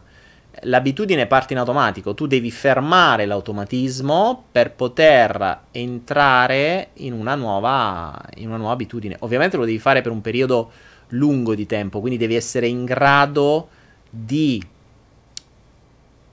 essere presente ogni volta che ti parte lo schema dell'automatismo e cambiarlo in maniera costante per un tempo abbastanza lungo, fino a che la mente capisce che tu non vuoi più quello e vuole qualcos'altro. Non è facile, non è facile, però ci vuole impegno, cioè se vuoi un impegno, se, se con impegno lo fai. Oh, è arrivato qual- qualche, ecco, Banco Slash che dice, ecco qua l'obiettivo del video degli strafalcioni di Genova Cioè, secondo lui l'obiettivo del video di Strafaccioni di Genova è fare un flow uh, ogni due giorni gratis dove dai, eh, dove sto qua ore e ore e ore a parlare con voi e a rispondere a domande. Lasciamo perdere Genova, raga. Io ho smesso di fare. Ho smesso di fare video su Genova perché uno non ne vale la pena. Perché tanto la gente è talmente tanto condizionata che gli puoi mostrare pure uh, le, le, le, evidenze e ti racconta il contrario. E questo, tra l'altro, mi ha dato tanto perché mi ha veramente insegnato tanto. Mi ha fatto capire come la gente sta. Mm, come un po' si diceva Matrix, no? E le sentinelle sono gli stessi schiavi del sistema. Per cui tanto più, una, tanto più qualcuno mh, mm, eh, protegge il proprio schiavista, tanto più è schiavo, tanto più è, è, schiavo del sistema e non ne vuole uscire perché non ha la curiosità. Ma in, in alcuni casi là manco serve la curiosità, cioè lì basta solo l'osservazione. Sono delle cose talmente tanto palesi che devi essere cioè, manco cieco, cioè, fossi cieco sarebbe addirittura più semplice. Eh, non è che devi osservare, e basta che leghi le cose una dietro l'altra. Eh. Cioè, un bambino risponderebbe in maniera più semplice di un, di, di un, adulto che si fa prendere per il culo senza rendersene conto. Cioè, capite? Quindi, questo è il, è il bello. Eh, però ve l'ho detto, ho scoperto talmente tante robe su Genova che preferisco veramente star zitto perché tanto non ne vale la pena, non serve a niente, non cambia assolutamente a niente, eh, non cambia assolutamente niente, le persone non hanno voglia di avere altre rotture di coglioni, preferiscono stare lì a bersi le cazzate che gli raccontano, consapevoli che sono cazzate, ma tanto non serve a niente. Non serve a niente. E quindi, anzi, poi alla fine ti becchi solo problemi perché guarda caso, guarda caso, ed è per carità, continuo a dire, è un caso, ma tutta la serie di problemi, e non è la prima volta che mi accade, perché è accaduto guarda caso anche negli altri due video degli anni scorsi, uno sulla, cadi- sulla caduta dell'aereo uh, in, in, uh, sopra l'Ucraina e un altro sull'attentato del, dell'aeroporto che arrivarono nelle prime pagine di YouTube e guarda caso accaddero sempre le stesse identiche cose. Giorni dopo attacchi hacker su tutti i siti, blocco dei siti, casini vari, insomma tut- è sempre lo stesso schema. Quindi ormai è una sorta di comunicazione che conoscono. Quindi è come dire, oh, stai cacando fuori dalla tazza, mm, fly down, fly down. Eh, fly down perché tanto alla fine non serve, cioè servisse a qualcosa, uno dice vabbè, sa rischia sti cazzi, almeno serve, cioè almeno uno vuole cambiare le cose. Ma mm, è come se devi svegliare i morti. È come se devi svegliare i morti. Ehm, per cui Federica dice: Sei stato l'unico sul video di Genova. Ehm, ma in realtà poi ci sono stati anche tanti. Ah, ma ti dico, ho smesso perché ho scoperto veramente. Mh, quei tre video che ho fatto sono vecchi, cioè sono le mie prime ipotesi, ma c'è il mondo dietro, cioè veramente un mondo dietro. E mi sono reso conto di quanto, per quanto io potessi vedere le cose da una prospettiva leggermente più ampia, era sempre troppo piccola. Era sempre troppo piccola. Quando ho allargato la prospettiva, ho trovato dietro mm, cioè, un mondo che ho detto, vabbè, fermi tutti, non avevo capito un cazzo, lasciate perdere. Solo che non puoi dire determinate cose, cioè non, non, po- non, posso dire, non, posso dire, determinate cose, non le posso proprio dire perché se no davvero... E questa cosa qui non l'ha detta veramente nessuno, detta, però è palese, cioè uno che sa osservare è, è palese, cioè è proprio palese, non c'è, alter- c'è una spie- altra spiegazione, è così punto. Però va bene così, non devo essere io a dirlo, i magistrati va bene così, non hanno capito, dicono che è così, non si sa perché nessuno ci ha detto ancora come è accaduto, ma va bene così. Se alla gente non interessa, non gliene frega un cazzo, non vedo perché de- devo dire cose a cui la gente non interessa, quindi va bene così, non mi interessa. È stata una mia spiegazione personale, è stata una mia ricerca personale, volevo sapere io che cosa era successo, l'ho scoperto, so, cioè ne sono certo per tutto quello che... che che so che ho saputo, ma me lo tengo per me. Non ho, non ho, bisogno di raccontarlo come se lo tengono per me tutte quelle persone che, che mi hanno raccontato cose e mi hanno detto lo negherei anche in chiesa. Quindi per, per la serie, guarda, lo dico a te, ma non lo ammetterei neanche già davanti a Gesù Cristo che te l'ho detto, perché andrebbero a esserci tutta una serie di, di, di, di di cose, di cose successive che darebbero ovviamente problemi. Il sistema funziona così. Federica Chanel, invece di Mauro Biglino cosa ne pensi? C'è una mia intervista con Mauro. Uh, c'è una mia intervista con Mauro, guardala. Cerca Daniele Penna Mauro Biglino, la vedi.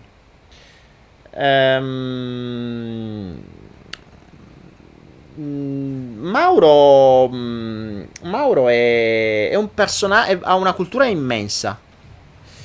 Eh, la cosa di Mauro è che è incazzato nero. Cioè, è proprio incazzato nero. Cioè, lui è incazzato. Va, va, è poi incazzato. Cioè, lui è una guerra tra lui e gli altri. È un po' come Rosario Marcianò. Cioè, Rosario. Sapete Rosario Marcianò? Adesso qui eh, ma tiro tutti i troll del mondo.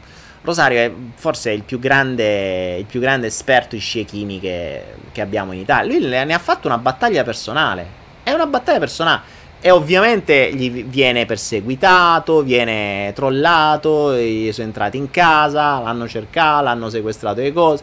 Cioè, non puoi rompere i coglioni al sistema, tanto resti da solo. Cioè, di base le persone ti dicono: Sì, oh, figo, è vero, siamo con te, siamo con te finché siamo tutti d'amore e d'accordo. Appena ti vengono a bussa a casa, chi lo sa di Marciano? Ma sti cazzi, arrangiatevi. Cioè, quello è il concetto. Quindi mm, il mondo è stato impostato così, va bene così, cioè va bene così. Va bene così, teniamocelo così e, e ciccia, che dobbiamo fare? Sta piovendo sempre. Eh?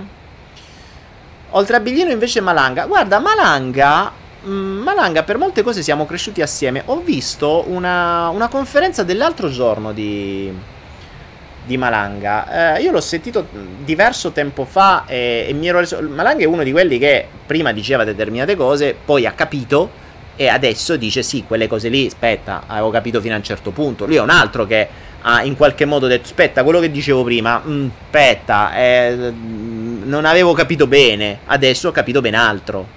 Infatti è questo che apprezzo anche lui, veniamo entrambi da una cultura di PNL, veniamo entrambi Uh, veniamo entrambi da, da, questo tipo di conoscenze. Lui, vabbè, è stato nel mondo dell'ufologia, io vengo da tutto un altro mondo, ma fondamentalmente dicevamo le stesse cose. E oggi siamo arrivati agli stessi principi.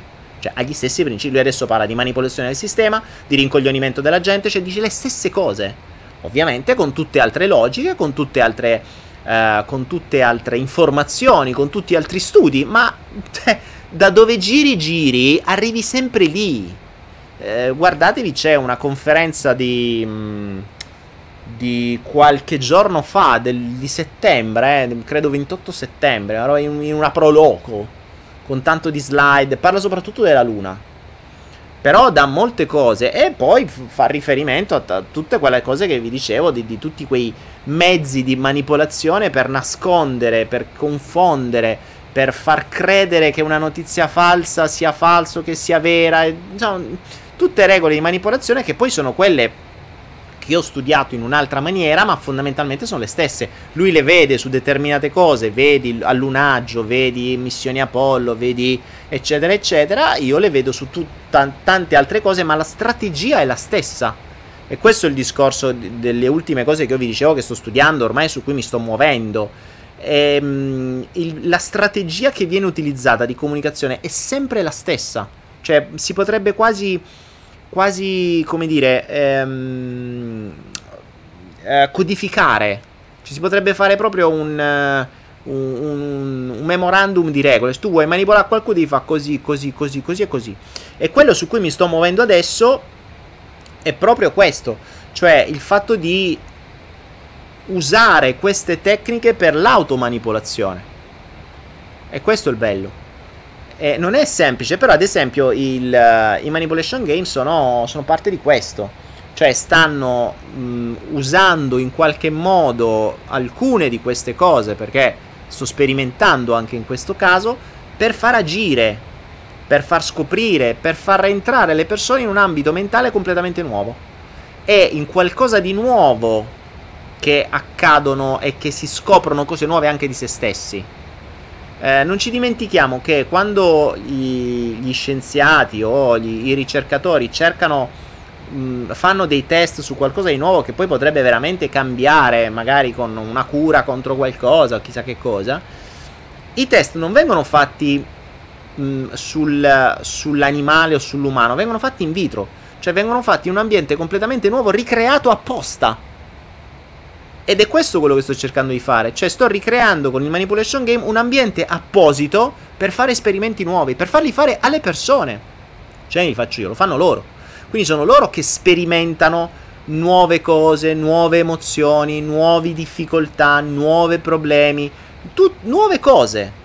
E, e, già da tre giorni lo stanno vedendo, cioè già stanno accadendo diverse cosucce interessanti. Poi ovviamente c'è chi sbotta, chi comprende, chi ne prende gli insegnamenti, chi, eh, chi fa quello che ha sempre fatto, chi si mette in gioco, chi si sbatte e, e ci sarà qualcuno che vincerà. Questo è il Manipulation Game. Andateci sul Manipulation Game, www.manipulationgame.com, vedete lì sotto la scritta. E, um, andate, commentate, andate nella parte partecipanti, che è quella che potete vedere, l'unica che potete vedere. Andate nei partecipanti, cliccate sui vari partecipanti, vedete quello che stanno facendo. Ci sono dei video già, ci sono degli aforismi, ci sono le loro pagine. A mano a mano stanno creando cose nuove. Molto bello. Sta, sta, ci sono alcune cose eh, ho detto c'è la poesia, ci sono i video, è mo- molto molto molto interessante. Oh, io direi che tra un po' chiamiamo Giro e se ne andiamo, anche perché ho veramente un sacco di cose da fare. C'ho tutta sta roba nuova che mi stanno mandando i gamers e voglio vedere, sono curioso, sono curioso, sono curioso ne Roosevelt. Oh, pure, parliamo di UFO, non cominciamo a parlare di UFO, se no non finimo più. Daniele, meglio ricco o povero? Mm, meglio indipendente. Mm, il ricco, il ricco è colui che non deve fare un cazzo, cioè che può mantenersi tranquillamente il proprio stile di vita senza dover fare qualcosa che non gli piace. Attenzione, ehm, non vuol dire non lavorare, eh, perché eh, il fatto se tu fai una cosa con passione, la fai con passione. Cioè, eh, se, io sto vedendo, eh, ad esempio, per me adesso sto cacchio di manipulation game è un lavoro, ma è un lavoro che ti porta dei risultati di emozioni. Vi ho detto, ho visto dei pianti, cioè eh, eh qualcuno è riuscito a emozionare la gente, emozionare la redazione ed è bellissimo. È bellissimo, è difficile. Poi vi posso dire una roba che uh, quando, mh, quando conosci tanto gli esseri umani, è davvero difficile riuscire a emozionare per essi, eh, a emozionarsi per essi. È veramente difficile. È difficile ti stupiscano. Eppure, per la prima volta ho visto da voi, per quelle pochissime cose che già stanno accadendo, ho visto da voi degli atti che mi hanno davvero mh, emozionato. E, ripeto, in alcuni casi mi hanno fatto piangere alcune persone della redazione veramente veramente bello bravi cioè bravi mh, inizio a pensare seriamente che forse siamo sulla strada giusta forse siamo sulla strada giusta cioè lo spostare la formazione in gioco è un gioco che sfrutti le regole del sistema per auto, mm, per auto manipolarsi potrebbe essere una soluzione lo vedremo tra un po' Eh, Sono curioso di vedere il, i responsi poi dei partecipanti fra un mese. Cioè, co- anche perché dopo un mese hai una, hai un, potresti avere nuove abitudini. E visto che il tempo è stretto, loro hanno già tantissime cose da fare, in più lavorano, fa, insomma, è un bel casotto. Vediamo, vediamo. Potrebbe essere uno di quello, adesso vedrete, secondo me, se tanto mi dà tanto, se succede come è successo in passato, il... Um, secondo me succederà quello che è già successo. Cioè, vedrete da qui un po' il prolificare di giochi di formazione.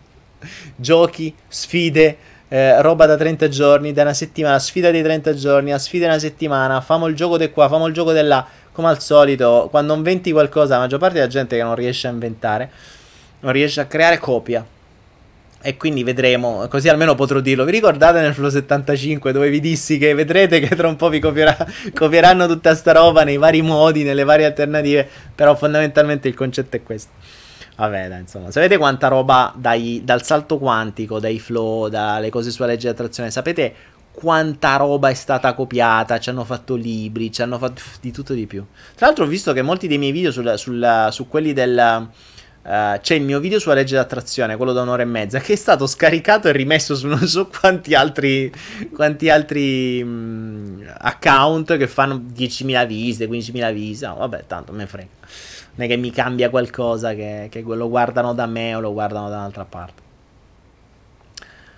Ah, Carla Lepori, esiste il contromozzo? Che è il contromozzo?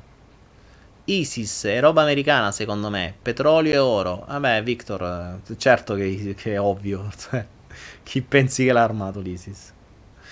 Chi pensi che l'abbia armato l'ISIS? Tiziano, Tiziano, bada, bada, bada a quel task che hai fatto, bada, cancella quella roba lì e fai partire un antivirus per bene.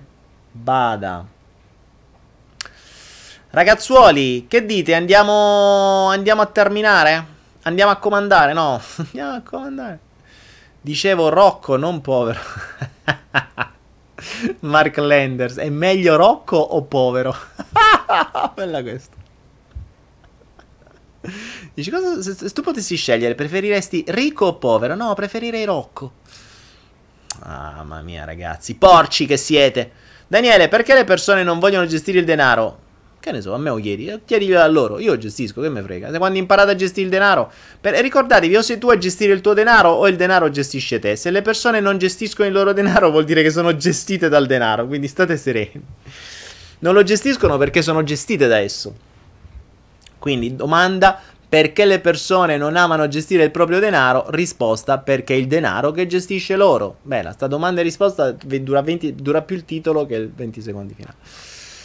Daniele rispondeva a una tua persona, a una, a una, a una persona. Daniele rispondeva a una persona. Sì, ragazzi, me, oh, io non riesco a seguire, cioè, sto diventando cretino con tutte queste chat. E voi fate i cazzi vostri qua sopra. Mi dispiace per le famiglie. Di che? Di che stai a parlare? Boh, vabbè. Puoi fare album figurine. Le album, dai, vi prego, ragazzi. L'album delle figurine. È vero che ci sono nato con l'album delle figurine. Pensa che l'album delle figurine è stato uno dei miei primi business. Cioè, avevo forse 4 anni, 5 anni. Vendevo, andavo a comprare figurine in edicola e me le vendevo in libreria dai miei ai bambini a singolo. Cioè, gli vendevo una figurina al prezzo di una bustina. Infatti, non capisco, ma perché questi comprano? Se potrebbero andare all'edicola a dire e comprarseli. Però io gli, gli, vendevo le mie figurine come se fossero le figate pazzesche perché ce l'avevo io e loro volevano la roba mia. Perché i bambini, il concetto della manipolazione, no? L'avevo imparato già da piccolo. Cioè, una cosa è compro fuori e lo può fare chiunque. E qui cioè, eh, vabbè, lo, lo, compro in edicola, chiunque lo può comprare. Una cosa è invece, ah, quel bambino c'ha quello lì, io voglio quello. No, quella roba di un altro. No, perché in edicola Ema può capire, non capire. No, ce l'ha lui, lo voglio io. Perché l'hanno preso i genitori. I genitori è, sai, del, all'avere di più, il competere. C'è il bambino che già a 4-5 anni era rincoglionito così.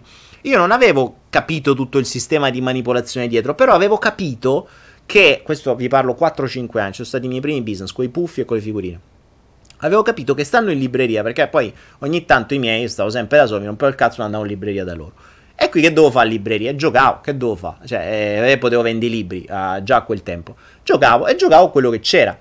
C'erano i puffi a suo tempo, giocavo con i puffi, poi entravano i bambini con le mamme, mi vedevano giocare con i puffi e volevano i puffi, ma non quelli che avevano loro lì, volevano quelli con cui giocavo io. Cioè, avevamo 200 puffi in vetrina, loro, io ce ne avevo due in mano, cazzo volevano quelli tempo due giorni l'ho capito sto giochino. Ho detto aspetta, ma mo mi faccio il business. Avevo 5 anni. Ho detto a mio padre: Papà, la prossima volta vai all'ingrosso, vengo pure io. Io ho 100.000 lire, che tutto il mio patrimonio di allora. Avevo 100.000 lire a 5 anni, regalate ai nonne, tutte quelle cagate lì, Natale, cazzi vari. Ho detto le investo, mi compro i puffi. E però i primi puffi che si vendono sono i miei. E si vendevano al doppio praticamente, costavano una cazzata, tipo 1000 lire, si vendevano a 2000, una cazzata del genere. E quindi feci questo mio primo investimento in puffi e da quel momento in poi li ho seccati tutti i bambini. Cioè quando entravano io giocavo con loro. Cioè la mamma andava lì, io chiappavo il bambino, lo mettevo con me a giocare con i puffi ed erano venduti sicuro. Ma sì, già li ho venduti in pochissimi giorni. ho cominciato a capire il giochino, no? E poi una volta che erano finiti i puffi ho detto, oh, ma che cazzo faccio? Mi giro i pollici, aspetta, mi invento qualcos'altro. Figurine. Ehi. Hey. Poi dici perché come facevi a essere a 15 anni già libero finanziariamente? Per forza, da avendo da quando avevo 4 anni a puff e figurine, qualche cosa vi è fuori, eh.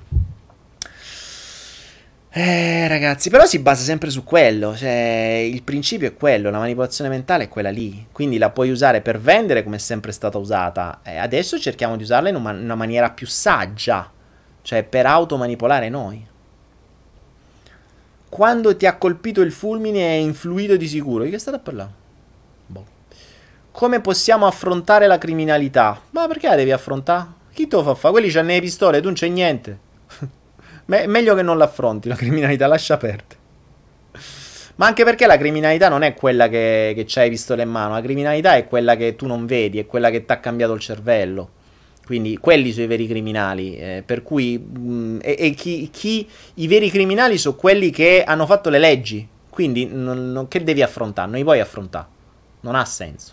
Quindi non puoi, non puoi affrontare. Ti fanno. Il, la finta criminalità potrebbe essere fatta anche apposta per depistarti dal fatto della vera criminalità. Cioè, tu vedi il criminale, quello che ti viene a rubare. Che ti viene a rubare magari 1000 euro in casa e non vedi il criminale che a monte ti fotte il 73% delle tasse che ogni anno ti aumenta l'1% di IVA e che ogni mese ti aumenta qualche centesimo a benzina perché devi pagare ancora la, il, il, bordello da diga del Vaillant di chissà quanti anni fa e tu non te ne accorgi. Quelli sono i criminali, quelli sono quelli che ti fottono. Eh, tu porti l'attenzione a quello che ti ha fregato l'orologio e poi a quelli che ti bollono a fuoco lento e che ti levano tre quarti della tua vita e, del, e dei tuoi guadagni li voti, li voti. E questa è la cosa interessante, li voti. Che poi tanto non cambia un cazzo perché tanto qualunque, chi, chiunque voti non cambia niente. Perché tanto chi, chi, fa le leggi non sono certo quelli che hai votato. Quindi va bene così. E Mauro Boggio dice sei un puffaro. ah, ecco chi è Mauro Boggio. Ma ho capito chi sei, Mauro Boggio. Eh, oggi uno mi ha detto, ah, sto organizzando una cosa con Mauro Boggio. E te chi è Mauro Boggio? Ma mi so di... Scusatemi ragazzi, ma quei nomi veramente, cioè qualcuno di voi Uh, qualcuno di voi, io con i nomi non, sono, sono, molto più mh, visivo che, che, che nomi, nomi, nominativo. a volte mi scrivo qui, che sì, cazzo è? Poi vedo la fa. Soprattutto io ricordo le cose, per cui ho una memoria fotografica. Per cui se mi cambiate una foto, ad esempio, io insomma po' più chi siete. Infatti, mo adesso WhatsApp non lo uso più. Però di base prima era così. Cioè, se, se io sono abituato a vedere le cose come mh, mm, con le fotine, se mi cambiate la fotina non so più chi siete. Cioè, eh, non è che mi ricordi i nomi. A meno che ovviamente non vi conosco personalmente, o, ma anche se vi conosco personalmente, a volte incontri centinaia, migliaia di persone, boh, ci dicono, no ma sai, l'altra volta è venuto qua a trovarmi un amico, mio, ha fatto i corsi con me da, per anni quando eravamo in Italia, non lo vedevo da 6-7 anni, cioè, mica mi ricordavo il nome. Quando l'ho visto, ah ma tu sei, mortacci tu. Vabbè, ragazzi, un'ora 46 e 21. Siamo 87. Non abbiamo beccato manco un numero doppio. Mannaggia, mannaggia. Non ci vogliono bene i numeri doppi, ragazzi. Vedete? Eh, io e la numerologia proprio. Mm, c'ho un cazzo da fa. Ehm. Cesi Caracciolo, ho ancora i puffi. Se... Ma sai, Cesi, ma tu sta zitta che altro che puffi. I puffi, quelli con cui io giocavo e ci ho fatto il business, che valevano mille lire Oggi a- alcuni di loro valgono centinaia di, mm, no, centinaia di euro, ma valgono migliaia di euro. Cioè ci sono i collezionisti di puffi, quelle versioni lì che noi avevamo, oggi valgono una follia. Quindi è stata questa la cosa bella. Mauro Boggio, ci conosciamo da 5 anni almeno. Mauro, ma, poi, ma forse hai fatto qualche... Ma sei venuto a un bootcamp, Mauro? Mi sa di sì. Vedi, tu cambi le faccine, io mica mi ricordo dal nome chi sei. Mi devi mandare la foto, io dalla foto mi ricordo. Mauro, ci conosciamo da 5 anni almeno, a posto. Vedi come sto, Mauro? boh. No, ragazzi, non, non, non mi dite queste cose, cioè, veramente. Io tendo a cancellare qualunque cosa, quindi... Stai tranquillo. Di già non si... Oh, oh, oh, Claudio, di già sei arrivato. sei arrivato tardi. Oggi sei arrivato tardi. Va bene, ragazzi, basta. Sono nella via. Mm, sono ne- nella via. Uh... Rispondo a questo bellissimo. Qualcuno ha scritto: Daniele, perché porti gli occhiali? Perché ti, ti fai tante pippe? No, perché me le sono fatte in passato. Però non sono diventato cieco, dai, ma un grado, ma c'è giusto così. un gradino di.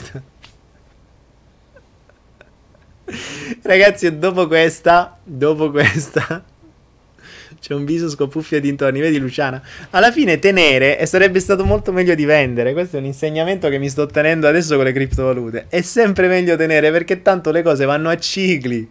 Con le cicli, prima o poi le cose ritornano. Ragazzuoli, allora io inizio a preparare la dipartita, come si suol dire. Inizio a preparare la partita. Ho fatto, madonna, sono andato in distorsione audio un sacco di volte. Ai ai ai ai ai. Vedi, vedi, mi grotto il naso perché mi sono reso conto adesso di, essere, di, di aver distorto l'audio. Preparo questa di... Beh dai, ma perché distorce così tanto? Sto parlando a voce troppo alta. Io mi sento basso, invece mi sa che voi mi sentite meglio. Bene, dicevo, flotto fine, preparo l'uscita da questa giornata, da questa serata e mh, mm, noi ci vediamo, eh, noi ci vediamo, dunque, con i comuni mortali ci vediamo martedì prossimo, sempre che mm, Dio ce la mandi buona, che bisogna sempre mettere questa, questa alternativa.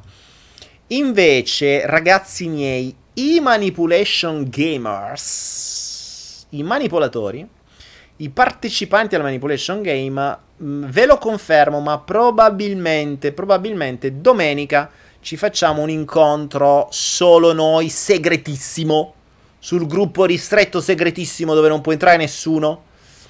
Così vi do un po' di feedback su quello che avete fatto, vi do un po' di consigli, vi do un po' di, un po di cose nuove. E, andiamo avanti e, inauguriamo questa seconda settimana del Manipulation Game. Tiriamo le somme, facciamo le classifiche e via. Eh, noi invece ci vediamo martedì prossimo al, al flow come al solito e seguiteci, andate su manipulationgame.com tutti i giorni, uh, commentate, mettete le faccine, guardate quello che stanno creando loro ragazzi, loro sono cavie da laboratorio, fatevelo di. Cioè voi non avete avuto il coraggio di partecipare al Manipulation Game, magari qualcuno avrà il coraggio di partecipare al, uh, al game successivo, quello che partirà a novembre o a fine ottobre o ai primi novembre, quello potete farlo, potete iscrivervi, trovate tutto su Anaera. Ma quelli che stanno qui adesso, i predecessori, i coraggiosi, i precursori, i pionieri, Pioneer, che non è la marca dei radio, che se, si chiama uguale, però non so neanche se esiste ancora più. I pioneer di questo, di questo manipulation game sono loro. E sono loro che devono essere sotto stress o devono essere giustamente premiati dal vostro dai vostri commenti, vostre, dai vostri apprezzamenti o dai vostri consigli. Perché, ad esempio, magari qualcuno è andato a vedere il, il suo sito, che so, fa cagare, gli dici, ma guarda, insomma, secondo me fa un po' cagare, per esempio. Eh, oppure, insomma, potete farlo, è, è opportuno che lo facciate. Perché la gente deve sapere se sta facendo le cose giuste o se pensa di star facendo una cosa figa, ma in realtà fuori viene preso a pesci in faccia. Quindi Sentitevi liberi di tirare pomodori in faccia, pesci marci in faccia, uova marci in faccia. Se siete appunto vegani o vegetariani, non le uova, eh, ma le zucchine e i pomodori.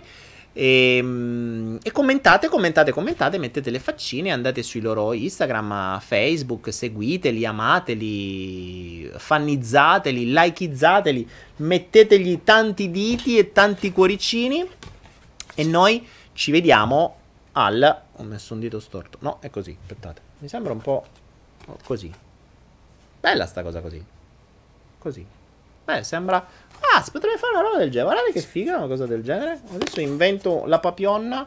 No, ho sbagliato, così deve essere. La papion di Facebook. Non si può mettere il dito. Vi piace la papion di Facebook? Questa potremmo farci una selfie così. Vedrete che adesso ah, innalziamo la moda, apriamo la moda della, della selfie con la papion di Facebook. Ah, figa sta cosa. Vabbè, con sta stronzata ci vediamo. Mi, si, si, blocca pure la voce quando dico le cazzate. Ci vediamo martedì prossimo e per i gamers probabilmente domenica, ma ve lo dirò come al solito sul vostro gruppo ristrettissimo, segretissimo, dove nessuno può entrare. E adesso facciamo partire anche la sigla finale col numero